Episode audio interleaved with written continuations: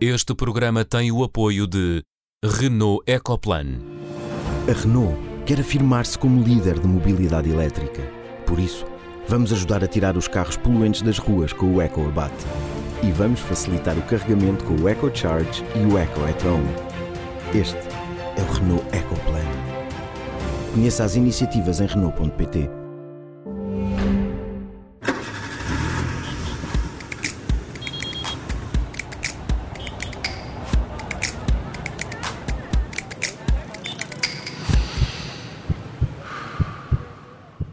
Bem-vindos ao Som Ambiente com a Sofia Guedes Vaz, a Catarina Grilo e o António Paula Soares. Esta semana, inspirados por uma polémica que tem marcado a agenda a disciplina de Cidadania e Desenvolvimento. Não vamos focar-nos no programa desta disciplina em concreto, mas antes no tema da cidadania e a sua ligação com a vertente ambiental. Na segunda parte, centramos atenções no lince ibérico, um dos felinos, se não o felino mais ameaçado de extinção do mundo. Já lá vamos. Primeiro, os sinais. Começamos pelo António, a quem cabe esta semana sublinhar um aspecto menos positivo. Que aspecto é esse, António? É, é, é um aspecto recorrente e, e, que continuamos a receber a, a um ritmo bastante preocupante. Uh, várias notícias de descargas ilegais nos rios portugueses. Uh, e, e, quando vamos ver as notícias sobre elas, sejam elas por falta de capacidade das hectares existentes, seja por um dano propositado em termos ambientais e condenável por lei e que tem os seus devidos regimes sancionatórios, Uh, infelizmente, e, e, já no seguimento de muitas outras conversas que temos tido aqui no Som Ambiente, a fiscalização em Portugal deixa muito a desejar ao nível da prevenção ambiental.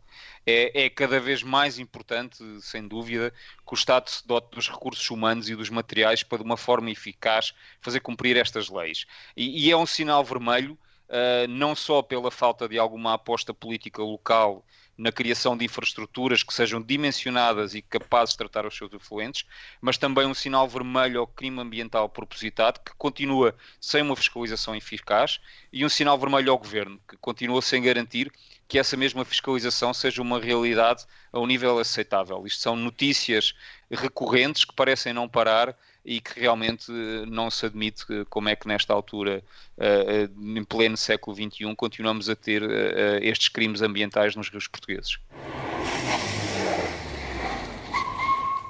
E o sinal amarelo do programa desta semana é para o Ministro do Mar, que defendeu uma moratória de 10 a 20 anos para a mineração no mar profundo. Sofia, o sinal é teu, queres explicar-nos porquê? Uh, sim, bem, não, não, é bem, não, não é bem uh, amarelo nesse sentido. Eu hum. dou um sinal verde inequívoco ao Ministro do Mar, Ricardo Serrão, sobre a, a sua posição clara, uh, apesar de ter sido apenas uma resposta na Assembleia da República a um deputado do PS sobre de oposição de curto e médio prazo, a tal moratória de 10 a 20 anos, à mineração em, em mar profundo. e por duas razões. Um, pela importância que é o Ministro do Mar tomar uma posição clara contra uma das contra uma das propostas de caráter extrativista do plano do Costa e Silva. E segundo, porque invoca o princípio da precaução, que é um dos princípios da política e da filosofia do ambiente que eu mais eh, carinho e que é 100% aplicável a esta questão, que é rodeada de incertezas, como, todo, como, como todos sabemos, mas com a certeza de que essas incertezas não trazem nada de bom. Uh, no entanto, não é verde e é amarelo, por, devido ao enorme silêncio à volta destas declarações do resto do Executivo, e eu diria quase toda a sociedade e mesmo da imprensa, que me parecem ter ignorado tão dotas declarações, uh, e por isso é que eu avanço para o amarelo como sinal de alerta para que o Ministro do Mar, Ricardo Serrão, não fique sozinho. Uh, somos todos uma espécie de disco riscado, dizemos sempre a mesma coisa, como disse o António ali atrás, e por isso eu vou-me repetir, mas o fulcral no curto e médio prazo é diminuir o nosso consumo e não é apenas substituir por outra coisa, mesmo se mais verde. E, portanto, a mineração do mar profundo, uh, outra vez, era para ir buscar uh, matérias que pod podiam ser depois eventualmente mais ambientais, mas não, o que nós temos mesmo é que diminuir. Uh, e, portanto, temos que aceitar que não minerando o mar profundo materiais que servem para aumentar o nosso consumo devia ser um desafio de todos os portugueses, de todos os europeus, de todos mesmo, no, no mundo inteiro. Uhum. Portanto, sinal amarelo para estas forças ainda em desequilíbrio de quem quer e não quer a mineração em mar profundo. Já a Catarina prefere atribuir o sinal verde desta semana, verde, para a consulta pública lançada pela Comissão Europeia sobre desflorestação. Catarina. Então, a Comissão Europeia lançou já há quase duas semanas uma consulta pública de três meses para procurar saber o que é que, se os cidadãos europeus acham que é necessário a União Europeia legislar sobre a desflorestação e a degradação florestal. Isto porque muitos produtos que são colocados no mercado europeu têm frequentemente origem nestas práticas que são a principal causa da perda de biodiversidade global. E é sinal verde por três razões. Primeiro, porque a Comissão Europeia procura diminuir o impacto ambiental do seu consumo a nível global e não só em casa. Em segundo, porque esta consulta dura três meses, o que é muito tempo para qualquer cidadão ou entidade darem a sua opinião sobre o assunto. E em terceiro lugar, porque a consulta pública uh, é sobre o que é que os cidadãos acham que a Comissão Europeia pode fazer para lidar com este problema e não se nós concordamos ou não com uma decisão já pré-definida ou se achamos melhor fazer A, B, C uh, para resolver o problema. E é por estas três razões que é o sinal verde para a Comissão Europeia pela forma como dá condições para o exercício da cidadania ambiental.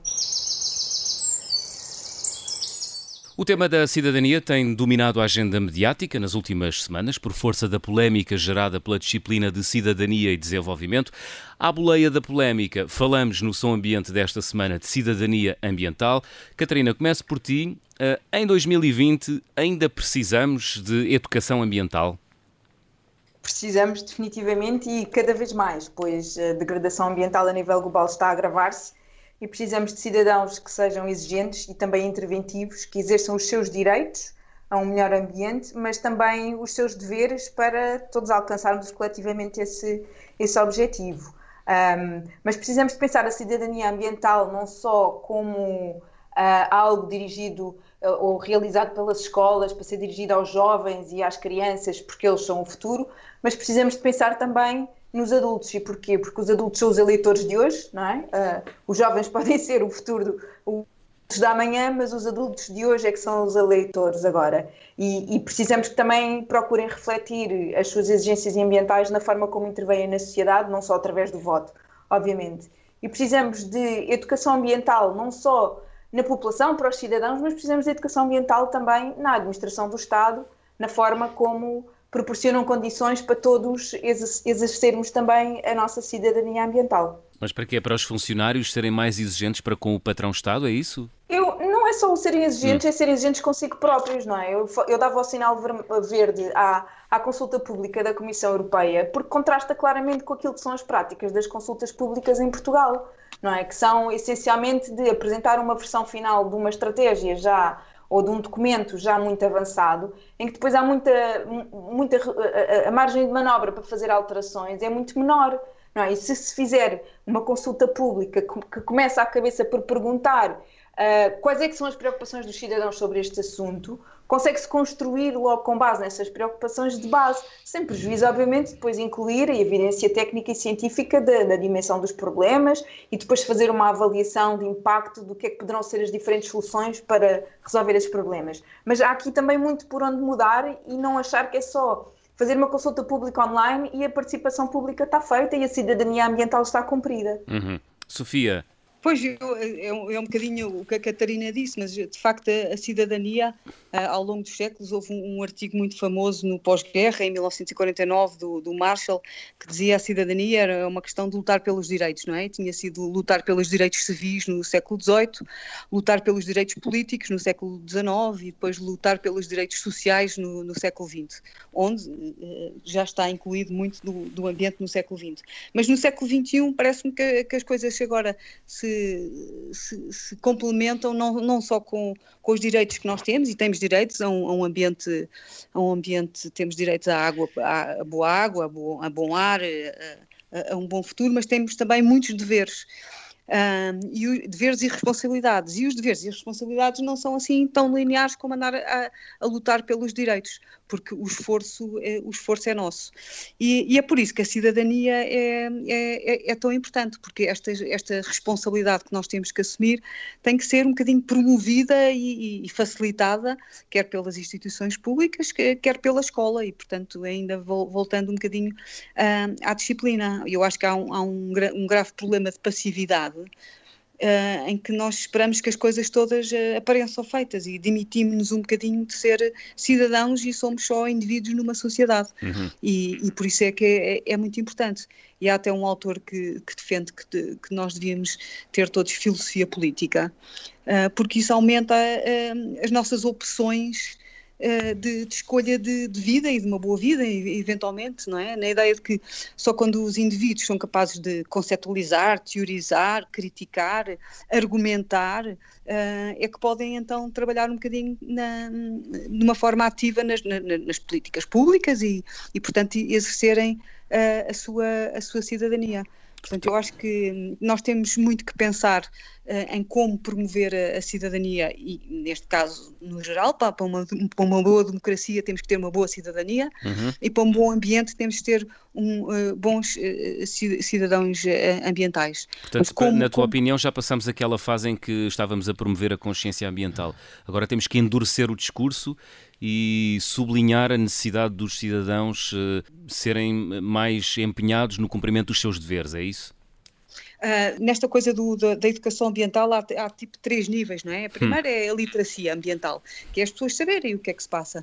Depois há uh, eles chamam awareness, que é a sensibilização ambiental, não é? Consciência, que é não é? saber a consciência ambiental. E depois, não, não, é mais, uh, porque a última é que é a consciência ambiental. Okay. E é na consciência ambiental que já, que já um, um, um nível de preocupação mais, mais profundo em que a pessoa então sente que tem que agir, não é? Primeiro só tem que saber, depois tem que saber que isso o afeta, e só quando já sabe alguma coisa, sabe que isso o afeta, é que depois pode agir. E, portanto, nós estamos nesta, nesta fase, acho eu, da, da necessidade de termos que agir. Até porque eu eh, acho que, um bocadinho também na sequência que eu disse acima, não é? Nesta ideia de diminuirmos o nosso consumo, que o ambiente até agora é uma luta bonita, não é? É uma luta por um mundo melhor, sim, queremos e tal. Mas eh, quando, vai, quando for exigir uh, coisas uh, difíceis da nossa parte, e vai exigir muito proximamente em que nós uh, diminuamos, diminuamos uh, o nosso consumo e, e, e, o nosso, e a nossa posição nesta coisa da materialidade uh, que, o, que o mundo nos oferece, aí é que depois vai ser, vai ser mais difícil. E, portanto, quanto mais, quanto mais de ética soubermos, quanto mais de cidadania soubermos, quanto mais de responsabilidade tivermos dentro de nós, mais fácil vai, vai ser essa, essa nova aventura do do futuro. António. Oh, oh João, eu, eu, eu, eu, começando logo aqui pelo, pelo tema da disciplina da cidadania e desenvolvimento, uhum. uh, e, e, e, já discutimos isto aqui internamente, eu, eu tenho uh, bastantes reticências em, em, nesta cadeira e em algumas partes desta cadeira, mas não tenho reticências nenhumas na necessidade da educação ambiental. Que pode ser uh, feita noutros que, lados, para além desta, desta disciplina e para além da escola, não é? Exatamente, uhum. para além da escola. E, e, eu aqui acho, e, e, eu uh, que tenho criança, tenho duas filhas em idade escolar uh, e, e, acompanho aquilo que elas estudam e acompanho o que são os manuais uh, de, de, os manuais de ciências e os manuais de biologias delas, eu acho que o que nos está a faltar e muito é, é, é a necessidade de fomentar os bons exemplos e, e, ensinar às novas gerações quais são eles e valorizarem-nos e a replicarmos. Porque eu dou por mim a, a, a, ver estes manuais e a ver as redes sociais e, e, e a perceber-me que aquilo que está sempre a passar é o mau exemplo uh, e esses maus exemplos tanto são passados e, e tanto são uh, postos de uma maneira tão forte que parece que são a regra e, na, e regra geral não são.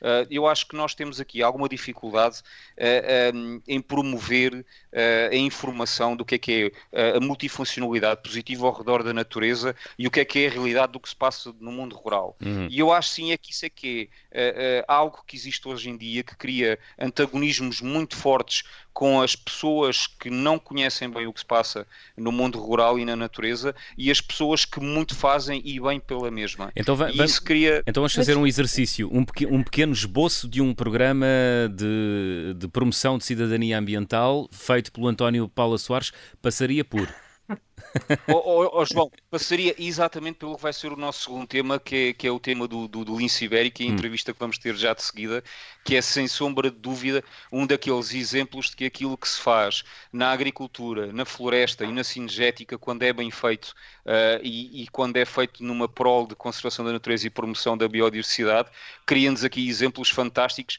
que muito poucos são replicados da forma como a reintrodução do lince ibérico tem sido feito. E, e essa imagem não passa lá para fora, essa imagem não se fala uh, na educação ambiental e que é o papel das pessoas que estão no terreno. Hum. Uh, mas fala, António, vezes... eu acho que, eu acho que eu, desculpa lá interromper-te, mas é assim, eu acho que é, os dois são importantes, ter exemplos positivos e exemplos não, não, negativos. Mas, e, e foi isso Se me dão só Catarina. exemplos positivos, isso, eu pergunto não, não, então o que, Catarina, que, é que está a correr mal, porque se é só aquilo que eu disse, aquilo que eu disse é? foi que preferia muito mais vermos valorizados os bons exemplos e que ensinarmos as novas gerações a replicarem-nos. Porque eu vejo, claro. eu vejo uma geração a queixar-se, a dizer mal, mas vejo muito poucos nesta geração a fazerem algo ativo e algo no terreno e a terem ah, ideias mas, olha, eu não tenho nada essa, essa visão. Isso, isso, desculpa, mas parece aquele, aquele discurso, não sei se era, já não sei se era do Aristóteles, não é? De que a juventude está perdida.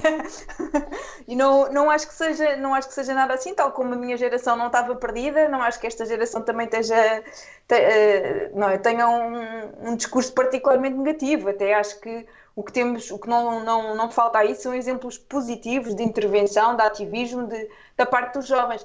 Ah, se é tudo uh, perfeitamente correto e, e, e, tudo bem informado, e se não há também posições com, com um cariz ou, ou ideológico ou mal informado do ponto de vista técnico-científico. É pá, claro que sim, faz parte da juventude e as pessoas aprendem com. Mas, mas ainda bem que estão a fazê-lo, ainda bem que estão ativos, ainda bem que estão, que estão a intervir. Uh, e, e, e, quer dizer, um exemplo que a gente já tem aqui falado, não é? Da Greta Thunberg, o, o Extinction Rebellion, uh, o Climáximo, as, as Sextas-Feiras pelo Futuro. Quer dizer, nos últimos dois anos o que não falta é ativismo e bom uh, ambiental para dar visibilidade à questão da, das alterações climáticas. Mas isto não se faz, e isto eu acho que também é fruto da maior sensibilização ambiental, mas é, falta mais, não é? Um dos problemas claro, Mas também há, Catarina, é também há algum radicalismo. É baixos níveis de escolaridade. Mas também há algum radicalismo. Entre os exemplos que deste, também há algum radicalismo e algum facciosismo, ou não?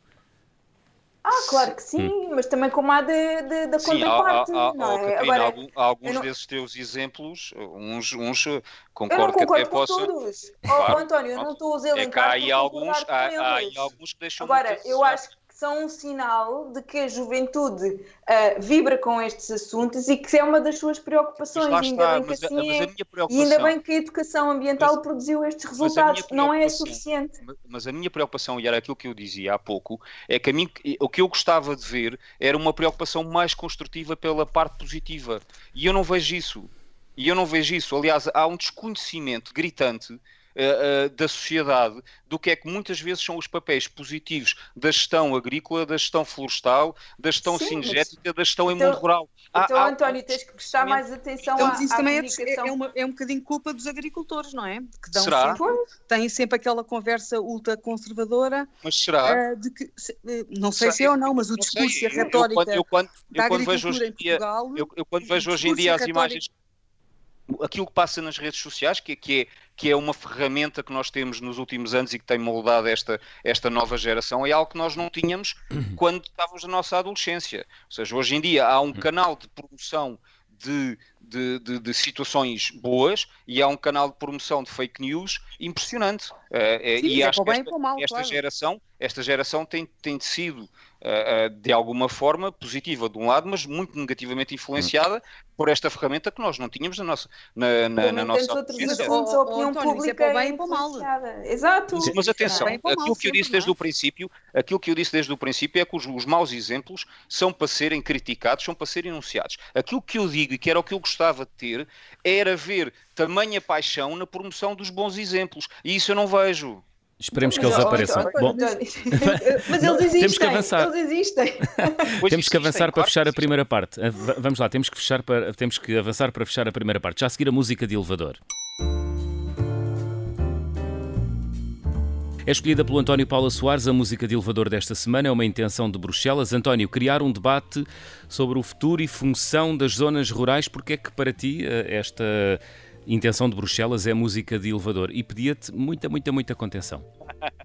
É, é uma música muito interessante e que fica no ouvido por ser um tema importante e desafiante e ao mesmo tempo crítico no seu objetivo. Eh, é, é uma música que vem de Bruxelas, onde a Comissão Europeia pretende criar um debate sobre o futuro das zonas rurais e sobre o papel que estas têm a desempenhar na nossa sociedade.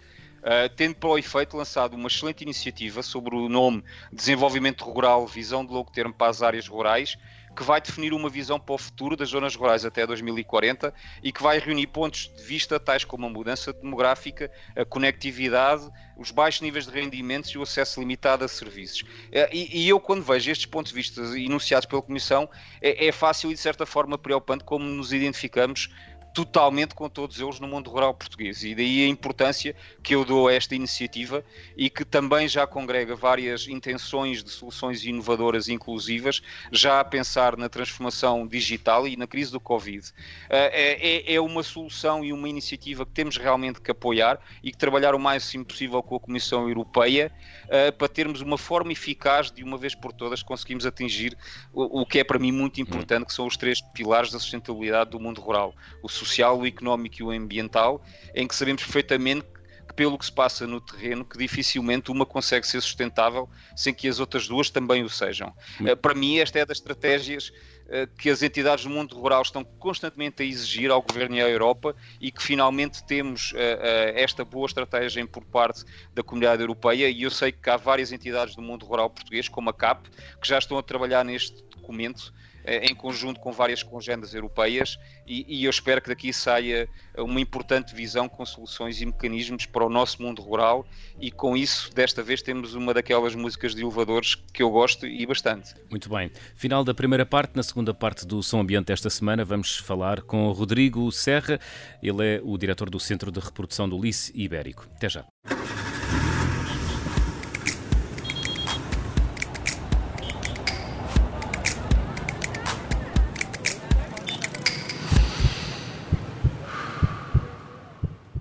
Segunda parte do Som Ambiente. Para o programa de hoje convidamos Rodrigo Serra, diretor do Centro de Reprodução do Lince Ibérico em Silves, no Algarve. Infraestrutura criada há 11 anos como forma de compensar os danos provocados pela construção da barragem de Odeloca, no Algarve. Rodrigo, obrigado pela sua disponibilidade e obrigado por se juntar a nós no Som Ambiente esta semana. Obrigado eu pelo convite, uma grande honra estar convosco. Rodrigo, quantos linces uh, já foram, uh, uh, já nasceram no centro de reprodução do lince ibérico em Silves, nos últimos 11 anos? Desde que arrancámos, já nasceram 136 animais, desses 136, 101 sobreviveram mais de seis meses, portanto foram para os vários destinos possíveis para um lince ibérico nascido em cativeiro. Desses 101, 75 foram reintroduzidos, uh, quer em Portugal, uh, quer em Espanha, e, e o resto dos animais ficaram em cativeiro para, para suplementação de, de, reprodutores, portanto têm genética importante, são necessários para efeitos de reprodução. Uhum. E temos agora 11, dos 12 animais que nasceram este ano, temos agora 11 que estão a ser preparados para reintrodução e um com esta tal genética muito importante que ficará uh, em cativeiro para uh, continuar a, a, dar munições aos projetos de reintrodução no campo. Portanto, em 11 anos libertaram 75 linces uh, reproduzidos em cativeiro, é isso? Tanto em Portugal como em Espanha? Exatamente, uhum. exatamente. Quantos é que foram libertados em Portugal e quantos é que foram libertados em Espanha?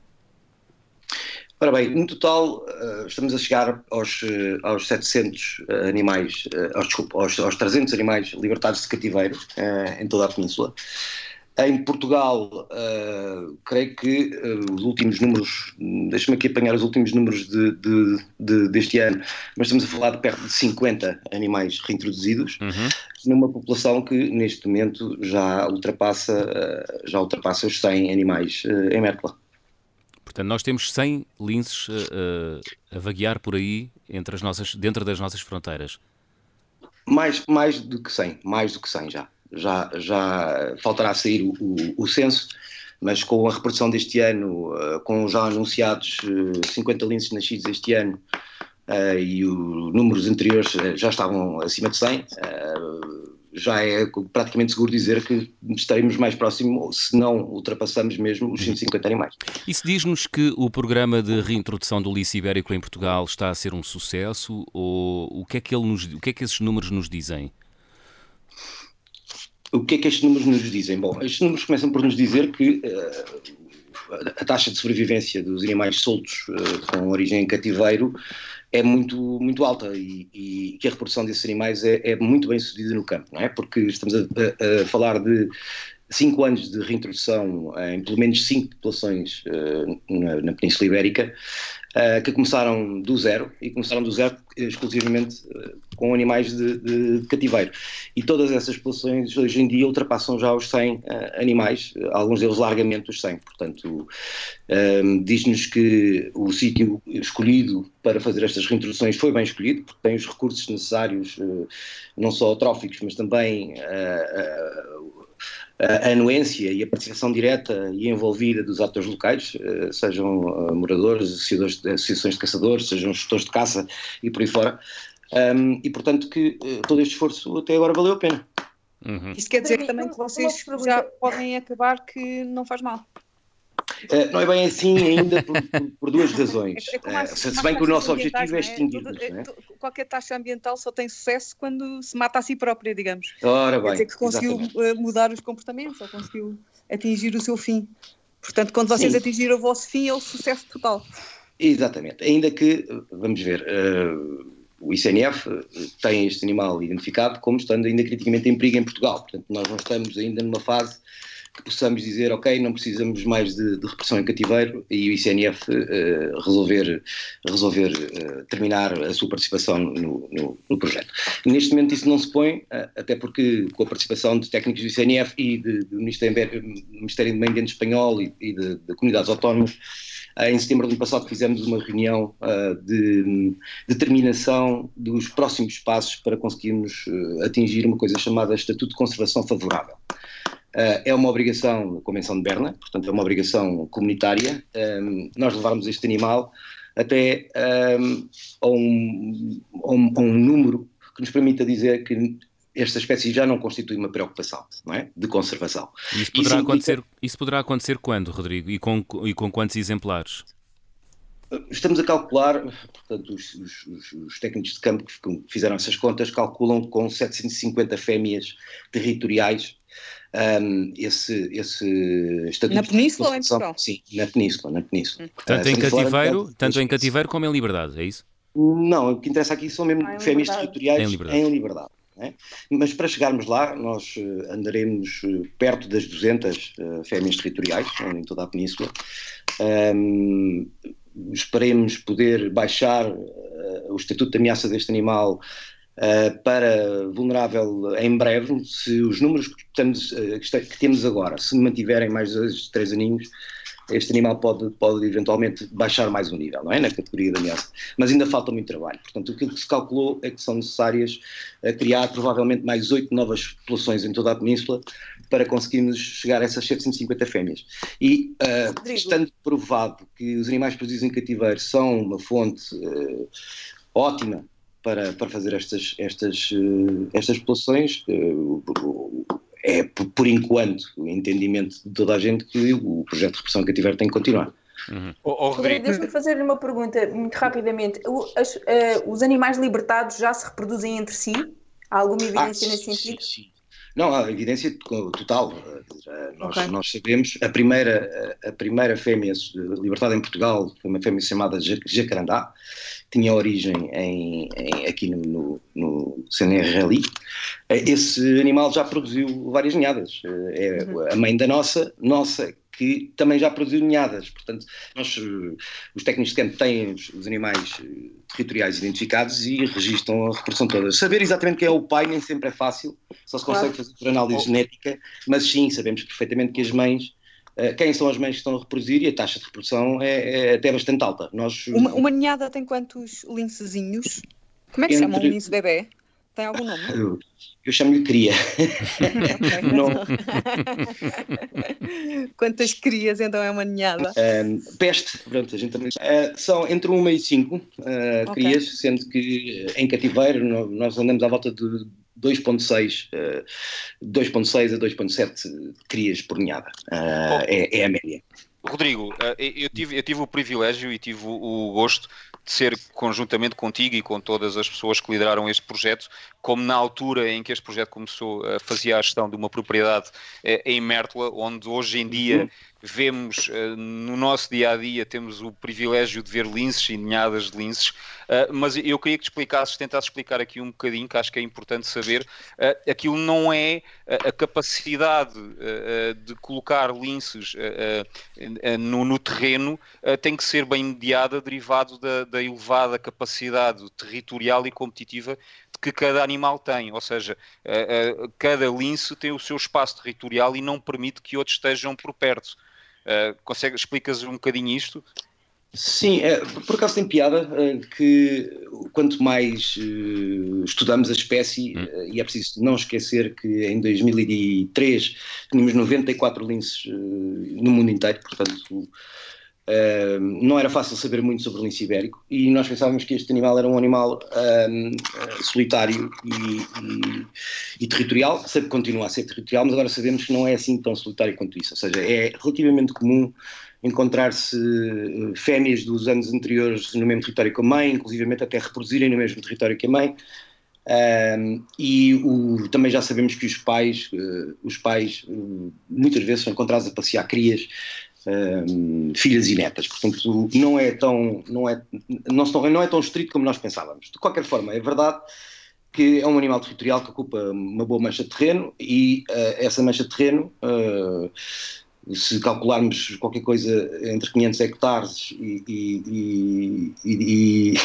e 30 vezes isso, uh, isso é tudo uma função da disponibilidade de, de Mas, oh, oh, Rodrigo, aqui é que entra para mim aquilo que é a parte importante da criação dos habitats para, para, para, este projeto ter cada vez mais uh, expressão territorial, que é, nós sabemos que Mértola foi escolhido pela sua gestão do, do, do, território, pela sua gestão dos habitats, mas sabemos, por exemplo, que onde eh, havia historicamente linces, que era na, na Malcata, hoje em dia não existem lá linces. Ou seja, vocês, quando estão a estudar a reintrodução contínua de linces, uh, como é que estão a desenhar o futuro da, da, da expressão em termos de movimento territorial do lince em Portugal?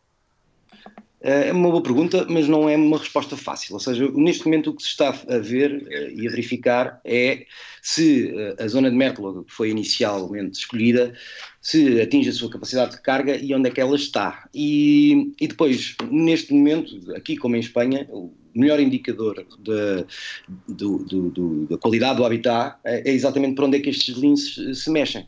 Portanto, nós sabemos que já temos dois núcleos, para além do núcleo principal de Mértola, temos dois subnúcleos, que são extensões uh, para norte e para sul do núcleo original. Portanto, uh, o próprio lince está-nos a levar uh, e a instalar-se em locais que considera adequado. Uhum. Portanto, então, onde é que é possível? É muito importante. Onde é que é possível, é com muita sorte, Rodrigo? Onde é que é possível, com uhum. muita sorte, e roubando aqui uma pergunta à Catarina, onde é que é possível uhum. e com muita sorte vislumbrar linces em Portugal? O ponto mais a norte e o ponto mais a sul. Maior, a maior concentração de linces e onde é, será mais provável ver-se linces é uh, a sul de Mértola. Uhum um, e onde existem uh, até colocados pela ADPM um, postos de observação de linces uh, em São João dos Caldeireiros, não é? Portanto, isso aí é onde existe a maior concentração de linces e depois até o Algarve, na zona de Alcotim e até Serpa, a norte, a nível de Serpa, uh, já existem alguns linces. E, e há possibilidades deles voltarem para a Malcata? Vocês reintroduzirem-nos também na Malcata? Os habitats lá estão adaptados a isso? Eu quero deixar claro, aproveitando aqui um bocadinho esta pergunta, para dizer-vos que eu sou. trabalho em cativeiro, hein? vocês não, estamos, não a apertar, não estamos a apertar muito, estamos a apertar não, muito com o Rodrigo. Eu é que não quero, não, eu, não, eu é que não quero ser impreciso, mas, mas e, e, claro, também não quero uh, responder por, por, por, coisas que não são da minha responsabilidade, mas há uma coisa que é relativamente óbvia, que é uh, sem, uh, sem que as condições que são de, foram determinadas como mínimas para, para manutenção de populações lince ibérico estarem cumpridas, é muito complicado que se instale as populações e os próprios linces estão-nos a dar razão, não é?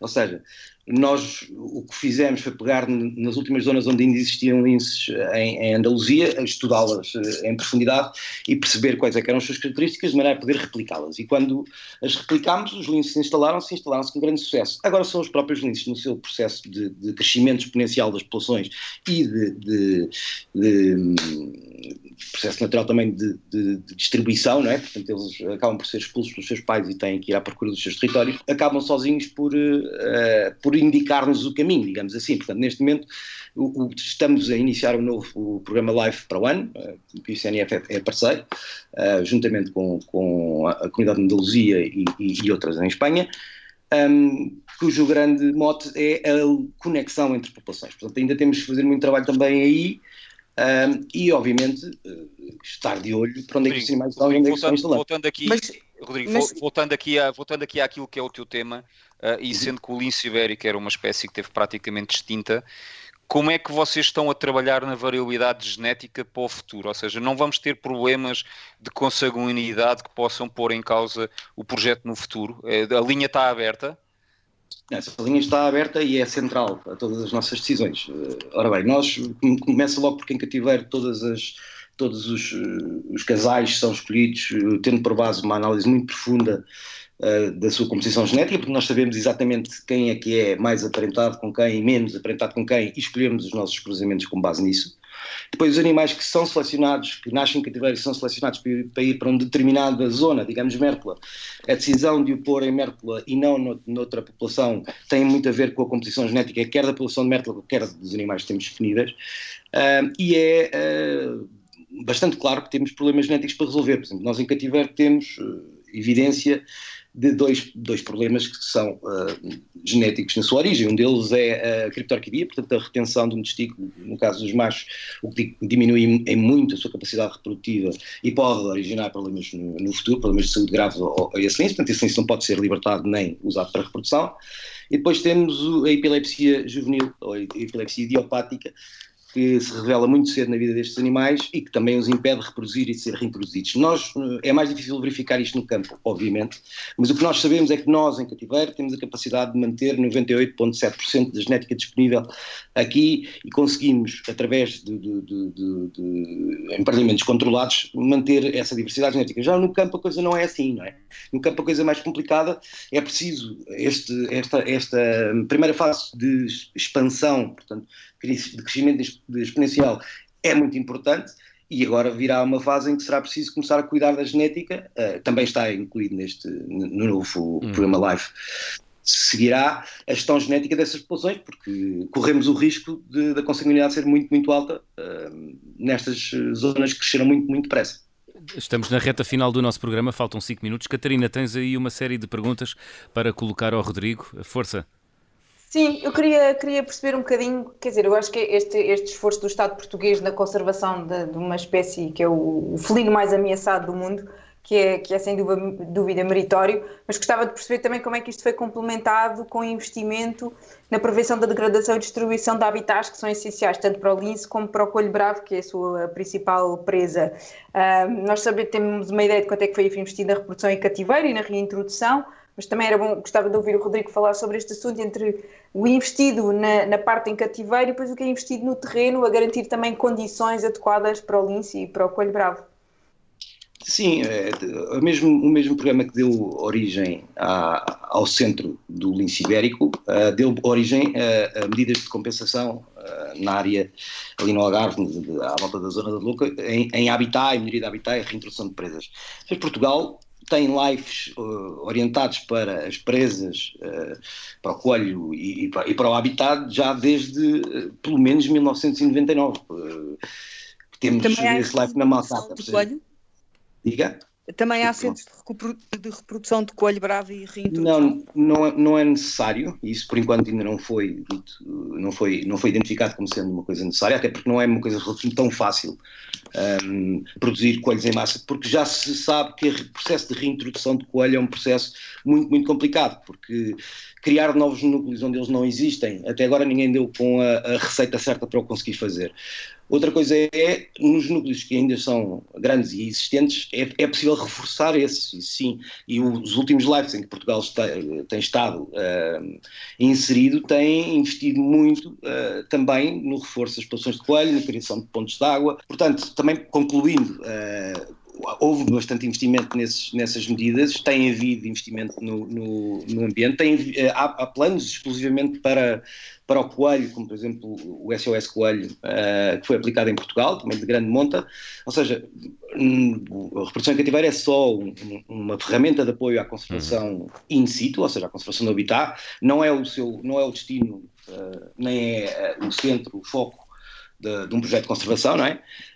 Um, portanto, não teria havido reintrodução se não tivessem havido projetos, programas live e provavelmente não, não haveria também uh, centro de reprodução de lince ibérico se não houvesse interesse por parte de Portugal em recuperar e manter habitat em que o lince possa existir. Portanto, a questão coelho bravo não é um problema, é isso? Não, coelho bravo é um problema. É, obviamente que é um problema quando se, quando se sabe que a Península Ibérica perdeu 95% das suas populações de coelho. Não é? Um, agora, se é um problema que nós podemos uh, gerir, sim, podemos de alguma forma geri-lo, tanto assim é que lá está, os linces vão, vão subindo. Ok. Uh, e, é, e, é e o próprio lince tem, tem, o seu, tem o seu papel no, no controle das, doenças do coelho. E é compatível, Rodrigo, e é, e é, temos mesmo que atalhar aqui caminho, e é compatível, é compatível com os planos de reprodução do lince ibérico em Portugal e em Espanha? As, uh, sim, as atuais populações agora... de coelho bravo? Até agora não temos informação que nos digam, uh, que nos digam ao contrário. Okay. Obviamente, seguimos sempre preocupados com isso, hum. uh, de tal ordem que uh, continua a haver verba, interesse e programas destinados exatamente à conservação do, da presa. Porque é muito importante não só para o lince, mas para todo um. O, se o Rodrigo dissesse qual é, o problema maior de, de, da continuação do programa, qual é que, qual é que seria? Do programa de repressão o, o problema maior que, que, que tem? Qual é o seu maior problema? Qual é o meu maior problema? Eu neste momento ainda estou, ainda estou na fase, já não estou na fase enamorado, porque já, já passaram 16 anos que trabalho com esta espécie, mas estou muito ainda numa fase muito entusiasmado com os resultados que foram obtidos. Portanto, nós, eh, eu, eu há 5 anos atrás não tinha lince em Portugal, neste momento fico pasmo como é que já ultrapassámos a centena e vamos a caminho muito mais. Portanto, eu, eu neste momento, que problemas é que existem? Os problemas do costume, a continuidade dos, dos investimentos em, em, em, circunstâncias económicas adversas, eh, por aí fora, mas a verdade seja dita, não há sinal nenhum uh, que esteja a abrandar, pelo contrário, o que, está, o que estamos a ver é Portugal e Espanha, o ICNF envolvido e, e, e cada vez mais em, em programas lá importantes, eh, como o do, como o do, do LINSA, Portanto, diria que esse não é um medo que me assalte particularmente agora. Uhum. Última agora, pergunta. O, o, só, só, só, só aqui para reforçar, para reforçar aquilo que, que, o Rodrigo já disse anteriormente, e acho que, que, é muito importante e que se encandeia um bocado nesta questão da, da, gestão, é que este projeto é um sucesso porque realmente, depois de um primeiro impacto com a notícia, isto criou-se aqui um projeto conjunto entre as populações das zonas onde o lince ibérico foi reintroduzido, entre os proprietários rurais, entre as associações de caçadores, entre os gestores cinegéticos, que fazem a gestão dos habitats para que exista esta quantidade de coelho na zona do Parque Natural do Val do Guadiana, e realmente, se há aqui uma coisa que é, que é de salutar, é como é que toda a sociedade daquela zona se envolveu de corpo e alma uh, neste projeto, e isso é que sim para mim, uh, para além do trabalho fantástico que o Rodrigo faz, uh, uh, no que fazem no Centro de hum. Recuperação, isto é, é, é, um exemplo para o mundo inteiro, aquilo que se passa no Parque Natural do Val do Guadiana. Muito bem. Não, não... E é uma das raízes do sucesso, claramente. Não temos mais tempo, mas eu não queria deixar eh, perder a oportunidade de fazer esta pergunta. Eh, Rodrigo, pedi-lhe uma resposta mesmo, mesmo sintética, quase de sim ou não. A transformação da paisagem no Baixo Alentejo através da sua reconversão em olival intensivo ao moderno é uma preocupação para si, enquanto diretor de um centro que reproduz linces ibéricos, sim ou não? Não diretamente. Rodrigo, muito obrigado por ter vindo ao Som Ambiente. Catarina, Sofia e é, António, obrigado, até para a semana. Até para a semana. Obrigado, Deus, Rodrigo. Obrigada. Obrigado. Obrigado. Obrigado, Rodrigo.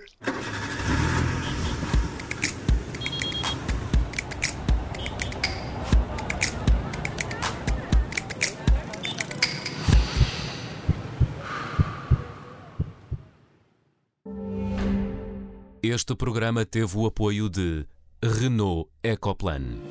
A Renault quer afirmar-se como líder de mobilidade elétrica. Por isso, vamos ajudar a tirar os carros poluentes das ruas com o EcoAbate. E vamos facilitar o carregamento com o EcoCharge e o EcoEtron. Este é o Renault Ecoplan. Conheça as iniciativas em Renault.pt.